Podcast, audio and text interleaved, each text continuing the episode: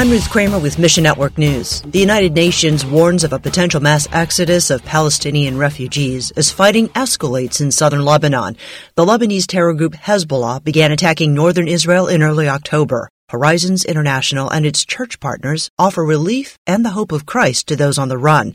They've given food aid to 380 families, and churches house people who fled the conflict zones. Ask God to provide needed resources to support this outreach. And the average length of a prison sentence in America is two and a half years. It's no coincidence then that after two and a half years, Crossroads Prison Ministry saw a high rate of dropouts in the prisoner Bible study program. To give every student a complete Bible study experience, Crossroads is creating a new starting curriculum. Every student will go through the core curriculum before continuing the longer program if they have prison time left. Find your place in the story at missionnews.org. Mission Network News, is service of One Way Ministries. I'm Ruth Kramer.